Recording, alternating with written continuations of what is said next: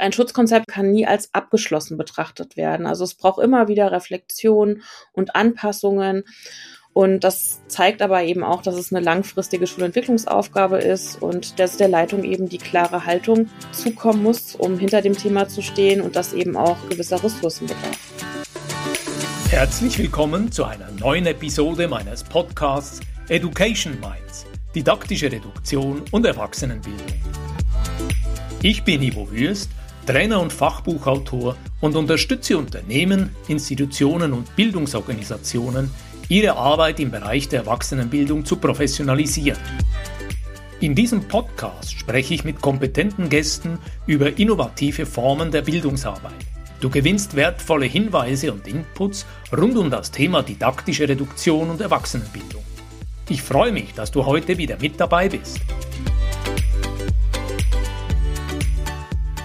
Willkommen zu einer neuen Folge in der Podcast-Reihe Education Minds, didaktische Reduktion und Erwachsenenbildung. Heute bei mir zu Gast Nicola Peutzmann. Hallo Nicola, schön, dass du mit dabei bist. Ja, hallo Ivo. Vielen Dank für deine Einladung. Ich freue mich, heute mit dabei zu sein. Nicola, du bist vom Hintergrund Landeskoordinatorin im Projekt Gewaltprävention und Demokratie lernen, Trainerin und Fortbildnerin unter anderem beim Hessischen Ministerium für Kultus, Bildung und Chancen. Du bringst viel Erfahrung aus dem Bereich Organisationsentwicklung, Diversity und dem Training und Weiterbildung mit. Nicola, erzähl uns etwas aus deinem Leben. Ja, als Landeskoordinatorin im Projekt Gewaltprävention und Demokratie lernen bin ich vor allem für die Themenschwerpunkte Umgang mit sexualisierter Gewalt, Schutzkonzeptentwicklung, Diversität, soziales Lernen und Demokratiebildung unterwegs. Da gebe ich Fortbildung für Lehrkräfte, für Schulleitungen, auch für sozialpädagogische Fachkräfte und unterstütze auch als Prozessbegleiterin die Schulen dabei, Gewaltprävention, Demokratieförderung und Diversität in der Schule dann zu implementieren. Und ich habe auch richtig das Glück, dass ich an meiner Arbeit an Themen arbeite, die mir persönlich sehr wichtig sind. So kann ich sagen, dass sich die Arbeit manchmal gar nicht wie Arbeit anfühlt, sondern eher so eine Art Herzensangelegenheit ist. Das ist natürlich wunderbar, fantastisch, wenn sich die Arbeit wirklich auch als Herzensangelegenheit zeigt. Und ich habe mich auf deinem LinkedIn-Profil umgeschaut und dort interessante Stichworte entdeckt. Du bist auch Prozessbegleiterin im Auftrag von deutschen Auslandsschulen und leitest dort Fortbildungen. Und dann habe ich auch gesehen, dass du Mitherausgeberin der pädagogischen Fachzeitschrift Klasse leiten bist. Um was geht es in diesen Tätigkeiten? Dann fange ich mal kurz bei den deutschen Auslandsschulen an. Also die bieten für ihre Lehrkräfte Fortbildungsreihen online an. Da habe ich auch in den letzten Jahren schon mehrere konzipiert, also eben auch zu Themen wie Diversity. Eine war zur Stärkung von Mädchen und jungen Frauen, zu Partizipation und auch eine zu Mitteln gegen Desinformation. Und auch in diesem Jahr wird es auf jeden Fall wieder eine Reihe geben. Und ich finde das immer ganz spannend, weil dann für zwei Stunden Menschen aus aller Welt zusammengeschaltet sind, also auch über eine Online-Plattform und wir dann gemeinsam an Themen wie Antidiskriminierung arbeiten. Und das ist natürlich dann auch mit ganz vielen Chancen verknüpft, aber eben auch mit den unterschiedlichen Herausforderungen, die die Schulen auch in ihrer bestimmten Region, in der sie sind, dann eben auch mit sich bringen. Ja, und ich unterstütze die deutschen Auslandsschulen auch bei der Erstellung von Schutzkonzepten. Du bringst das Stichwort Schutzkonzepte ein. Darüber möchte ich sicher noch später mit dir sprechen. Es ist ja auch der Titel dieser Podcast-Episode. Und ich stelle mir das auch als herausfordernd vor, wenn du sagst, dass du solche Weiterbildungsreihen konzipierst und internationale Live-Schaltungen moderierst. Was ist dein Aufgabenfeld bei der Leitung dieser Fachzeitschrift Schule leiten? Also da bin ich jetzt seit mehreren Jahren tätig als Mitherausgeberin. Das ist eine Fachzeitschrift vom Friedrich Verlag. Mittlerweile sind wir schon bei Heft 25. Ich glaube, ich bin damals bei, bei Ausgabe 3 eingestiegen. Das Heft, das richtet sich an Klassen- und Fachlehrkräfte, die ihre Klasse pädagogisch gut begleiten möchten. Da hat jede Zeitschrift ein bestimmtes Thema im Mittelpunkt. Also alles, was den Bereich Klassenführung eben betrifft. Sowas wie hm, Klasse werden, Elternarbeit oder auch Unterrichtsstörungen, Kommunikation, Feedback, Förderung und Differenzierung und so weiter. Also wir suchen uns da jedes Mal auch ein neues Thema aus. Und meine Aufgabe ist es, ähm, das Heft mit zu konzipieren, also auch eben zu schauen, dass das alles zusammenpasst zu diesem Thema, dann äh, bestimmte Autorinnen zu finden, Selbstartikel zu schreiben und dabei kooperieren wir wirklich super als Team. Also es macht Spaß, da so ein bisschen am Puls der Zeit zu sein. Bei unserem Vorgespräch habe ich den Begriff Intus hoch 3 aufgeschnappt. Was hat es genau mit Intus Hoch 3 Prozessbegleitung für Beziehungslernen auf sich? Das Intus Hoch 3 Beziehungslernen wurde von Helga Bräuninger und anderen entwickelt. Also Helga Bräuninger hat eine Stiftung, die eben das Ziel verfolgt, beziehungsorientierte Haltung mittels schulischer Intervention zu professionalisieren. Ja, man kann sagen, dass eben auch in der Forschung festgestellt wurde, dass eine gelingende Beziehung zwischen Lehrkräften und SchülerInnen zur Verbesserung von Selbstwirksamkeitserwartungen, mentaler Gesundheit und eben auch zur Stressreduktion beiträgt. Und man kann sagen, im Umkehrschluss bietet es die Möglichkeit, frei und souverän auf verschiedene herausfordernde Situationen dann auch als Lehrkraft zu reagieren. Und das Ganze ist mit Hilfe von videobasierten Trainingsmaterialien, bei denen Lehrkräfte ähm, lernen können, auffälliges Verhalten von Kindern und Jugendlichen erstmal zu verstehen und dann eben auch im nächsten Schritt Konflikte zu deeskalieren und gleichzeitig auch Stress vorzubeugen. Nicola, du hast videobasierte Trainingsmaterialien erwähnt. Habe ich das richtig verstanden? Ihr arbeitet bei diesem Konzept ganz gerne mit kurzen Videosequenzen, die praktisch als Startimpuls für weitere Diskussionen dienen. Ja, genau könnte so genauso könnte man das sagen. Also das Ganze läuft so ab, dass in den Fortbildungen diese sogenannten Staged Videos angesehen werden und besprochen werden. Also man kann die ganz einspielen oder auch nur einen Teil einspielen.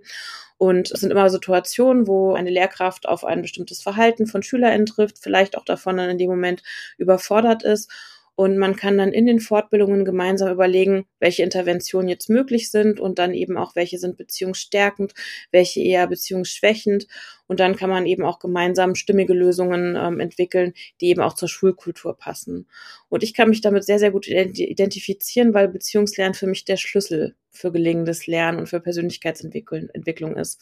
Und wir damit auch bei diesem Thema Beziehungslernen eigentlich sehr, sehr eng auch bei den Präventionsthemen sind, die ansonsten ja mein Aufgabenfeld darstellen. Du hast gerade Beziehungslernen erwähnt und für mich ist das interessant, dass du hier auch viel Wert darauf legst, Beziehung stärken, anstelle wie es uns Menschen halt auch oft passiert, durch unpassende Kommunikation oder unpassendes Verhalten die Beziehung zu schwächen. Kürzlich war hier in der Podcast-Reihe Urs Eisenbart aus der Schweiz auf Besuch, der stark beeinflusst von Jesper Juhl und Maike Plath sich für Beziehungen stärkendes Führungsverhalten einsetzt. Wir sind an dieser Stelle von unserem heutigen Gespräch auch gleich bei deinen beruflichen Kernthemen Gewaltprävention. Ich weiß von dir, dass du im Projekt Gewaltprävention und Demokratie lernen das Thema Schutzkonzeptentwicklung verantwortest. Um was geht es bei einer Schutzkonzeptentwicklung?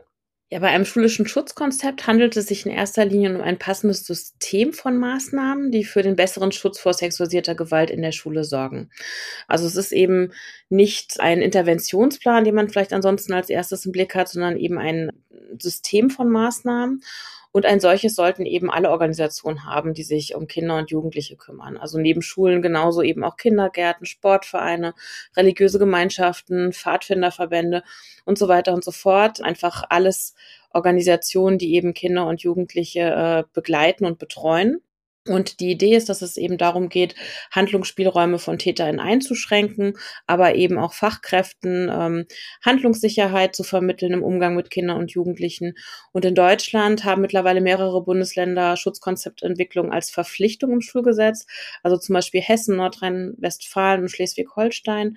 Aber auch die anderen Bundesländer ähm, haben durch eine Initiative, also eine bundesweite Initiative Schule gegen sexuelle Gewalt, eine klare Aufforderung, eins zu erstellen.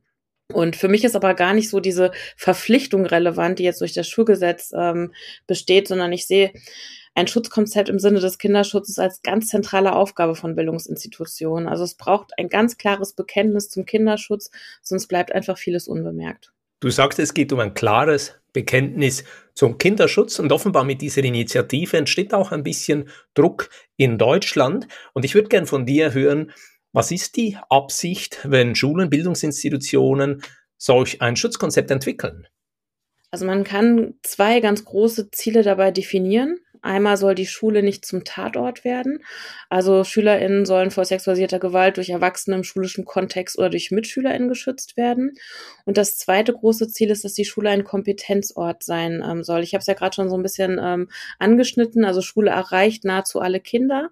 Und dadurch ist die Schule eben auch ein Ort, wo Kinder und Jugendliche Hilfe äh, bekommen sollten, wenn sie auch außerhalb der Schule, also im privaten Umfeld, sexualisierte Gewalt erleben. Also sie sollen dort eben auch auf kompetente Ansprechpersonen treffen, die sie dann unterstützen und weiterleiten können an Fachleute. Wie oft kommt sexualisierte Gewalt vor? Trifft das auf alle Schulformen gleich? Und könnt ihr euch bei dieser Arbeit auf Datenmaterial abstützen? Ja, es gibt gesichertes Datenmaterial und man kann sagen, dass ähm, in Deutschland jeder siebte bis achte Erwachsene in Deutschland in Kindheit und Jugend sexualisierte Gewalt erlitten hat. Oder auch mit anderen Worten, in jeder Klasse sitzen ein bis zwei Betroffene von sexualisierter Gewalt. Und es geht auch durch alle Schulformen durch. Also es ist ähm, nichts, was nur bestimmte Schichten trifft, sondern es kann jeden treffen. Und insgesamt reicht das Spektrum dabei von sexuellen Übergriffen wie anzüglicher sexualisierter Sprache, über strafbare sexuelle Handlungen wie das Anfassen von Genitalien bis hin zu schwerem sexuellen Missbrauch durch orale, vaginale oder anale Penetration. Betroffene sind circa zwei Drittel Mädchen, ein Drittel Jungen, obwohl man sagen kann, dass die Dunkelziffer bei Jungen höher ist, weil sie auch einfach weniger noch die Möglichkeiten haben, sich jemandem anzuvertrauen. Die Zahlen sind für die Schweiz und Österreich vergleichbar. In diese Zahlen fließen die Fälle von sexualisierter Gewalt, die durch andere Kinder und Jugendliche verübt wird, aber nur zu einem ganz kleinen Teil ein. Wobei aber aktuelle Befragungen von SchülerInnen darauf hinweisen, dass Übergriffe durch andere Kinder und Jugendliche weitaus häufiger vorkommen als sexualisierte Gewalt durch Erwachsene. Also man kann festhalten, dass einmal die hohe Zahl der Betroffenen die Tatsache, dass 30 bis 35 Prozent der übergriffigen Menschen unter 18 sind, also noch nicht erwachsen, und auch der Fakt, dass sexualisierte Gewalt durch alle Schichten hindurchgeht, bedeutet, dass sich wirklich alle Schulen auch dem Thema widmen müssen. Es ist aber immer noch häufig ein Tabuthema, muss aber unbedingt raus aus dem Tabu. Du hast gerade das Tabuthema erwähnt und dass in der Diskussion um diese Schutzkonzepte natürlich auch die Schwierigkeit ist, überhaupt darüber zu sprechen. Und ich habe hier in der Schweiz viele Jahre Migrationsarbeit gemacht und dort auch Zugang zur afghanischen Community gehabt. Und insbesondere bei Geflüchteten aus Afghanistan weiß ich, dass sehr viele Frauen und sehr viele Männer tatsächlich auch von sexualisierter Gewalt betroffen sind. Und dieses kulturelle Stigma da ganz viele dieser Männer hindert, darüber zu sprechen oder auch therapeutisch damit zu arbeiten. Und wenn du mit diesem Schutzkonzept bei Fortbildungen, bei Weiterbildungen unterwegs bist, kann ich mir das so vorstellen? Ist das eine Art Checkliste oder ist das eine Art Handlungsleitfaden für den Verdachtsfall? Ja und nein. Also du meinst damit einen Interventionsleitfaden, also ein Leitfaden, der das Vorgehen beim Verdacht von sexualisierter Gewalt regelt. Der ist wichtig und äh, weil er eben beschreibt, was man ähm, machen muss, wenn ein Verdachtsfall im Raum steht, ob jetzt innerschulisch oder außerschulisch. Gleichzeitig ähm, ist es aber eben auch nur ein Baustein eines Schutzkonzepts. Das ist das Herzstück ganz oft, also einfach weil da das Herz, ähm, also das eigene Herz auch besonders rast, weil ähm, ja man einfach gut reagieren möchte. Und äh, deswegen ist ganz wichtig ist zu wissen, wen muss man wann auch etwas melden, äh, wie ist vorzugehen bei Übergriffen im außerschulischen und häuslichen Bereich, bei Übergriffen von Schülern untereinander oder bei Übergriffen auf Beschäftigte der Schule. Und gleichzeitig ist jetzt dieser Interventionsleitfaden eben nur ein Baustein und eben auch der einzige Baustein, der die Intervention beinhaltet. Also alle anderen äh, Bausteine gehören in die Prävention. Gibt es Elemente, die in einem solchen Schutzkonzept immer mit dabei sind? Also es gibt Ideen, was alles in einem Schutzkonzept stehen ähm, könnte. Das ist auch gerade auf der Seite von Schule gegen sexuelle Gewalt auch gut aufgelistet und auch äh, mit vielen Informationen dann auch bestückt. Und weitere Elemente, äh, die in einem Schutzkonzept stehen, ist zum Beispiel das Leitbild, also dass man kurz in einem ähm, in einem Satz auch zeigt, dass man sich dem Kinderschutz widmet oder sogar auch äh, ganz intensiv auf das Thema sexualisierte Gewalt blickt. Der zweite Baustein ist das Thema Kooperation, also mit wem können wir zusammenarbeiten, wer unterstützt uns, wer hilft uns, also auch außerschulisch. Der ähm, dritte Baustein nennt sich Personalverantwortung. Hier geht es einfach darum, wie auf der Leitungsebene auch mit dem Thema umgegangen wird. Werden zum Beispiel polizeiliche Führungszeugnisse verlangt oder in Gesprächen auch das Schutzkonzept zum Beispiel genannt. Der vierte Baustein ist, ist Fortbildung. Also es ist ganz wichtig, dass insgesamt im Kollegium eine Sensibilisierung zu dem Thema stattgefunden hat und äh, Menschen einfach wissen, worum dreht sich das Ganze im Thema sexualisierte Gewalt. Der Verhaltenskodex als fünfter Baustein ist ein bisschen der kniffligste. Hier geht es darum, dass man gemeinsame Richtlinien für das Miteinander entwickelt, auf das man sich dann auch berufen kann. Der sechste Baustein ist das Thema Partizipation, also wie ist Beteiligung geregelt, Mitbestimmung, so auf einer Schülerinnenebene, aber auch genauso auf der Ebene ähm, der Mitarbeitenden, also wie wird das Thema auch gelebt, also das Thema Partizipation in der Schule. Der siebte Baustein ist die Prävention. Also hier kann es sein, dass es spezifische Angebote gibt zur Prävention von sexualisierter Gewalt, aber eben genauso auch unspezifische Angebote, also zum Beispiel die Förderung von Lebenskompetenzen, wie es zum Beispiel in dem Programm Lions Quest auch äh, gemacht wird oder auch spezifische Prävention anderer Gewaltformen, ja, zum Beispiel ähm, Mobbingprävention. Und als Achterbaustein kommen noch die Ansprechstellen und Beschwerdestrukturen dazu. Also es ist interessant auch für SchülerInnen aufzulisten, wer ist für welches Thema verantwortlich, wen kann ich bei Problemen ansprechen oder auch bei Konflikten oder auch Beschwerden, welches System haben wir da, wo kann ich eigentlich äh, mich melden, wenn ich mit irgendwas unzufrieden bin. Hochinteressant, eine Darstellung, wie das aufgliedert. Und mir kommt hier gleich der Gedanke, Nicola, wir sind ja an der Podcast-Reihe Education Minds, didaktische Reduktion und Erwachsenenbildung und fragen uns immer auch, wie können wir Komplexität bearbeiten, dass wir einfacher vorwärts kommen. Und ich stelle mir gerade die Frage, arbeiten sich die Schulen in dieser Auflistung von Punkt 1 bis Punkt 8 vollständig durch? Oder ist es auch denkbar, dass einige Schulen, die vielleicht schon weiter sind, eigene Schwerpunkte setzen? Genauso wie du es jetzt zum Schluss gesagt hast. Also diese aufgeführten Bausteine müssen nicht chronologisch abgearbeitet werden. Also irgendwann sollten sie alle vorhanden sein. Aber jede Schule kann dort beginnen, wo sie sich für entscheidet. Das kann zum Beispiel sein, dass die Strukturen bereits dort vorhanden ist und man das Ganze noch weiter ausarbeitet oder dass man sagt, da haben wir noch gar nichts, da möchten wir deswegen anfangen.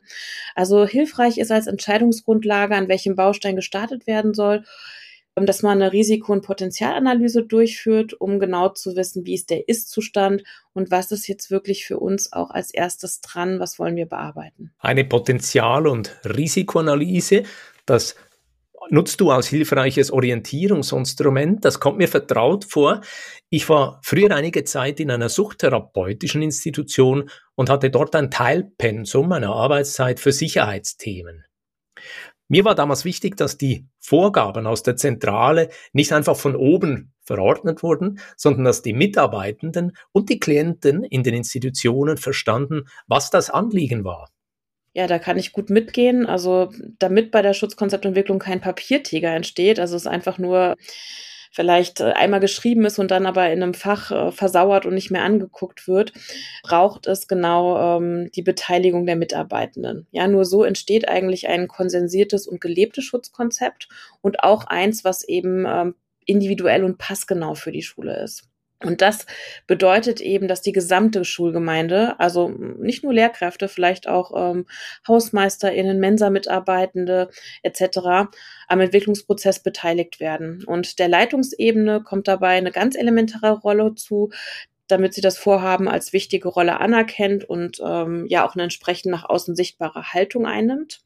Und ein Schutzkonzept, das kann man auch sagen, kann nie als abgeschlossen betrachtet werden. Also es braucht immer wieder Reflexion und Anpassungen. Und das zeigt aber eben auch, dass es eine langfristige Schulentwicklungsaufgabe ist und dass es eben, dass der Leitung eben die klare Haltung zukommen muss, um hinter dem Thema zu stehen und das eben auch gewisser Ressourcen bedarf. Kannst du einen Moment einen Bogen schlagen, Nicolas, von dieser Potenzial- und Risikoanalyse? Du hast gesagt, der Einbezug möglichst aller Beteiligten und der Entscheidungsträger und wie das dann genau bei der Entwicklung von so einem schulischen Schutzkonzept läuft. Ja, vielleicht noch kurz. Also ich habe das, glaube ich, noch gar nicht richtig definiert, was auch so eine Potenzial- und Risikoanalyse ist. Also es ist, man kann sagen, es ist so ein klares Bild des Ist-Zustands einer Schule mit allen Stärken und Schwächen. Und die Risikoanalyse fragt zum Beispiel ganz bewusst nach den verletzlichen Stellen innerhalb einer Schule. Also es ist eine systematische Analyse einer Einrichtung hinsichtlich der Gefährdenspotenziale für Gewalt. Das kann man auch zum Beispiel mit einer externen Beratung machen, äh, wenn man es nicht selber machen will. Das hat den Vorteil, dass man damit Betriebsblindheit und auch Kleinreden so ein bisschen ähm, vermeiden kann. Und es gibt einfach zum Beispiel gefährdende Bedingungen wie äh, einen hohen Tabuisierungsgrad, also es wird überhaupt nicht über das Thema in der Schule gesprochen, ein Klima des Verschweigens oder auch eine mangelnde Reflexion über Sexualität, über Gewalt, über Macht, Machtmissbrauch. Oder äh, es werden vielleicht auch Orte definiert, die ähm, von SchülerInnen als unangenehm wahrgenommen werden. Vielleicht auch Orte ohne Aufsicht, verwinkelte Ecken etc. Aus dieser Analyse heraus, nehme ich an, entwickelt ihr anschließend dann schützende Maßnahmen. Kannst du uns Beispiele für solche schützende Maßnahmen aufzählen? Genau, also ich mache jetzt wirklich nur einige Beispiele, vielleicht gerade so ein bisschen umgedreht, die, die ich auch gerade genannt habe. Also das Umgedrehte von den Beispielen vorhin wären zum Beispiel offene Kommunikation und Reflexion oder eben auch gelebte Konzepte für Sexualpädagogik, für Prävention, für Intervention, ein durchdachtes Raum- und Aufsichtskonzept und was mir auch immer wichtig ist, auch Angebote und Projekte einfach im Bereich Sucht- und Gewaltprävention, soziale Kompetenzen, Jugendmedienschutz, Partizipation. Und äh, das Tolle daran ist an so einer Potenzialanalyse, dass man ähm, auf konstruktives zurückgreifen kann, was bereits an der Schule existiert. Denn keine Schule fängt bei Null an. Also ganz, die Schule hat in der Regel schon ganz viele bestehende Programme, Strukturen und Maßnahmen, die sich eben für Kinderschutz und gegen Gewalt einsetzen. Und davon ausgehend kann ein Schutzkonzept entwickelt werden. Und das ist auch wieder was, äh, wodurch man gut vorankommt. Und äh, ja, auch als Nebeneffekt äh, kann man sagen, dass eine solche Potenzialanalyse auch versteckte Ressourcen in der Schulgemeinde offenbart. Also auf einmal wird klar, was eigentlich alles schon da ist. Und das kann man auch feiern. Mich beeindruckt in diesem Gespräch erneut deine Differenziertheit und die Bandbreite deiner anspruchsvollen Aufgaben. Gleichzeitig klingt das alles nach viel Arbeit für Schulen und für Schulleitungen. Meine Frage an dich. Wie können Schulen ein gut abgeschütztes Schutzkonzept gemeinschaftlich entwerfen? Gemeinschaftlich ist nochmal ein wichtiges Stichwort. Also es ist nämlich ganz wichtig. Erstmal muss die Schulleitung hinter dem Vorhaben stehen, das offen kommunizieren. Es kann nicht eine einzige Person geben, die ein schulisches Schutzkonzept entwickeln soll. Das begegnet mir manchmal, dass mir einzelne, ähm, gerade Ansprechpersonen an Schulen bei für sexualisierte Gewalt das auch sagen und denen gebe ich eigentlich immer zurück, lehnen Sie das ab. Es braucht auf jeden Fall eine Projektgruppe, die etwas entwickelt, das auch immer wieder rückspiegelt ins Kollegium und sich dann auch ähm, die Rückmeldungen holt und auch wieder in den Prozess mit einbindet. Es ist auch ratsam, sich vom Gesamtkollegium als Projektgruppe einen Auftrag abzuholen vielleicht auch einen pädagogischen Tag auch zum Thema anbieten, möglichst auch mit externer Unterstützung, weil dadurch auch die Bedeutung der Thematik klar wird und man auch eine Art Grundlagenwissen zum Thema geben kann. Das könnte es an einem solchen Tag sein, ähm, Ausmaß, Dynamiken und Folgen von sexualisierter Gewalt oder auch zu sexualisierter Gewalt unter Kindern und Jugendlichen oder auch sexualisierter Gewalt in den Medien. Das sind so Themen, die man gut angehen kann oder eben zu den einzelnen Bausteinen des Schutzkonzepts. Und wenn das da ist, dann wird die Schutzkonzeptarbeit auch gesamt einfacher, weil dann das Kollegium sensibilisiert ist und das eben sehr ähm, erträglich ist für den Prozess der Organisationsentwicklung. Und es ist auch gut zu überlegen, wer gehört eigentlich rein in diese Projektgruppe. Also am besten sind es Personen mit unterschiedlichen Perspektiven, äh, und Zugängen im Kollegium. Du hast erneut diese einzelnen Bausteine, die dann später eben das gesamte Konzept ausmachen, erwähnt. Gibt es da möglicherweise Bausteine, wo auch Widerstand erwächst? Auf jeden Fall. Das gesamte Thema ist äh, ein Thema, was auch Widerstand äh, mit sich ruft, auch weil äh, dadurch äh, viele unangenehme Gefühle eben ausgelöst werden. Aber es gibt einen Baustein, der ähm, ja besonders äh, viel Widerstand mit sich bringt. Das ist der Baustein Verhaltenskodex. Also er liefert nämlich die Antwort auf die große Frage, wie wollen wir respektvoll und grenzwahr miteinander umgehen. Und hier kann man sich äh, schon vorstellen, dass einfach äh, die Ideen von adäquaten Verhaltensweisen miteinander sehr divergieren. Und deswegen ist es gerade für die Entwicklung des Verhaltenskodex ganz besonders wichtig, dass partizipativ gearbeitet wird. Zum Beispiel eben auch gerade sowas, äh, wie finden wir eigentlich ein angemessenes Verhältnis von Nähe und Distanz zueinander. Und hier kann es natürlich zu kontroversen Diskussionen kommen, aber es ist wichtig, dass äh, die auch sein dürfen, ja, dass, dass darüber auch diskutiert wird, auch hitzig diskutiert wird. Denn nur ein Verhaltenskodex, der hinterher auch von allen getragen wird, kann dann zur gelebten Alltagspraxis werden. Also ich glaube, in diesem Baustein ist das, was ich vorher schon mal gesagt habe, ganz besonders deutlich, dass ein Schutzkonzept passgenau auf die Schulen zugeschnitten werden muss. Hier nochmal ein Beispiel. Wenn ich sage, Körperkontakt zwischen Lehrkräften und SchülerInnen sollte äh, nicht vorkommen, dann kann das vielleicht für eine Oberstufenschule oder für eine berufliche Schule ähm, eine gute Möglichkeit sein, aber in einer Grundschule oder einer Förderschule, vielleicht sogar auch noch mit Pflegebedarf, wäre eine solche Regel einfach wahrscheinlich unsinnig.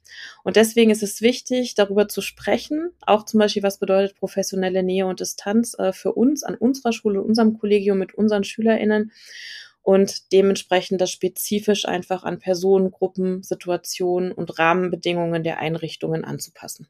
Wenn du heute hier im Gespräch bei Education Minds bist, Nicola, gibt es einen Tipp, den du Schulen oder den Verantwortlichen an Schulen gern mit auf den Weg geben würdest? Ja, auf jeden Fall. Also mir ist es mal ganz besonders wichtig und ich halte das für einen sehr wichtigen Tipp, die Perspektive der Kinder und Jugendlichen mit einzubeziehen. Also es gibt äh, so eine Formel der Kinderrechtsbewegung ähm, von Roland Roth, der die Kinder zitiert mit den Worten nichts für uns ohne uns. Also es ist ganz wichtig, dass wir das, was Kinder und Jugendliche empfinden, beobachten, sagen, mit einbeziehen. Also diese große Frage auch an sie haben, was ist euch wichtig? Also zum Beispiel, welche Verhaltensweisen empfindet ihr als übergriffig oder respektlos von Erwachsenen? In welchen Räumlichkeiten fühlt ihr euch nicht wohl und woran liegt das? Was braucht ihr? Oder was sehen Lehrkräfte eurer Meinung nach an Missständen vielleicht nicht? Das sind ganz, ganz wichtige Antworten, die man ähm, zum Beispiel auch durch einen anonymen Fragebogen erhalten kann. Und die Antworten, die hier generiert werden, die geben so viel Ausschluss über die Erfahrungen und Beobachtungen aus der Schülerinperspektive, äh, die wir Erwachsene gar nicht haben können. Richtet sich so ein Schutzkonzept nur gegen sexuelle Gewalt oder lassen sich darin auch andere Gewaltformen ebenfalls eingrenzen oder reduzieren? Also wenn man das Wort Schutzkonzept in Deutschland hört, dann wird meist erst einmal darunter ein Schutzkonzept gegen sexuelle Gewalt verstanden. Das ist auch erstmal gut so, denn ähm, das Thema sexualisierte Gewalt wird oft nach hinten geschoben, weil es eben diese unangenehmen Gefühle auslöst und man lieber ja was anderes angeht, was vielleicht weniger unangenehm ist. Das ist aber nicht darauf reduziert. Also die meisten Schulen erweitern ihr Schutzkonzept früher oder später dann auch um andere Gewaltformen, also zum Beispiel Mobbing oder Diskriminierung, sodass dann in Zukunft auch ein Gesamtgewaltpräventionskonzept entsteht. Ich finde es auch immer gut, auch andere Konzepte noch miteinander zu verbinden, ähm, zum Beispiel ein sexualpädagogisches Konzept, Konzepte so, zur Suchtprävention, ein Medienkonzept. Ähm, ähm, also da auch einfach äh, die verschiedenen ähm, ähm, Konzepte, die an Schulen bestehen, auch miteinander zu verbinden. Die deutschen Auslandsschulen haben zum Beispiel von Anfang an die Kombination eines Schutzkonzepts gegen sexualisierte Gewalt und gegen Diskriminierung angepeilt. Ansonsten habe ich aber die Erfahrung gemacht, dass die Schulen selbst ihren Weg finden, dass man ihnen das gar nicht irgendwie vorher, dass man ihnen das nicht vorschreiben muss, sondern die einen bleiben erstmal eng beim Thema sexualisierte Gewalt und für die anderen ist das Einbeziehen anderer Gewaltformen von Anfang an selbstverständlich ich finde es gut, dass hier jede Schule den individuellen Weg selbst wählen kann und das versuche ich in meiner Arbeit zu respektieren und sie genau da zu unterstützen, wo sie es gerade brauchen. Nicola, lass mich einen Moment zusammenfassen. Was sind die wichtigsten Erkenntnisse, die ich mir heute notieren konnte? Ich habe mir aufgeschrieben, erstens, schulische Konzepte sind ganz wichtig, um Kinder und Jugendliche innerhalb und außerhalb der Schule zu schützen oder zu unterstützen. Dann habe ich verstanden, zweitens, der Interventionsplan ist nur ein Teil des Schutzkonzeptes, der Rest gehört in die Prävention. Und als Punkt drei, die Entwicklung eines Schutzkonzepts sollte unbedingt partizipativ erfolgen. Habe ich etwas vergessen? Gibt es Ergänzungen von dir? Also ich finde, das hast du passend zusammengefasst. Ergänzen oder vielleicht verstärken möchte ich nur noch das Schutzkonzept Entwicklung ein Organisationsentwicklungsprozess ist, der Haltung und Handeln verbindet. Also um ein Schutzkonzept lebendig zu machen, braucht es da ja eben diese intensiven Aushandlungsprozesse im Kollegium. Und daher empfehle ich den Prozess der Schutzkonzeptentwicklung langsam, gründlich und partizipativ anzugehen. Das ist doch ein wunderbares Schlusswort. Langsam, gründlich, partizipativ und hoffentlich erfolgreich. Nicola, wo findet man Informationen zu deinen Angeboten? Wo kann man sich mit dir verbinden? Also verbinden kann man sich gerne bei mir über LinkedIn. Und ansonsten habe ich noch ähm, für dieses Thema ein Padlet zusammengestellt, das gerne für die Arbeit an einem Schutzkonzept genutzt werden kann. Ich schlage vor, dass wir das, wie immer hier in der Podcast-Reihe unten in den Show Notes noch einbauen. Dann kann man gut mit einem Klick zu dir auf LinkedIn gelangen oder sich dieses Padlet mit der Schutzkonzeptentwicklung anschauen. Nicola, ich danke dir für dieses lehrreiche und informative Gespräch und wünsche dir weiterhin alles Gute. Vielen Dank zurück. Wenn dir diese Podcast-Folge gefallen hat, dann freue ich mich über einen Like und eine positive Bewertung auf Apple und Spotify. Mehr Informationen zu mir und meiner Arbeit findest du auf www.education-minds.com und auf LinkedIn. Alle Links findest du immer auch in den Show Notes. Ich freue mich, dich auch in der nächsten Episode wieder mit dabei zu haben. Bis dann! Dein Gastgeber Ivo Würst.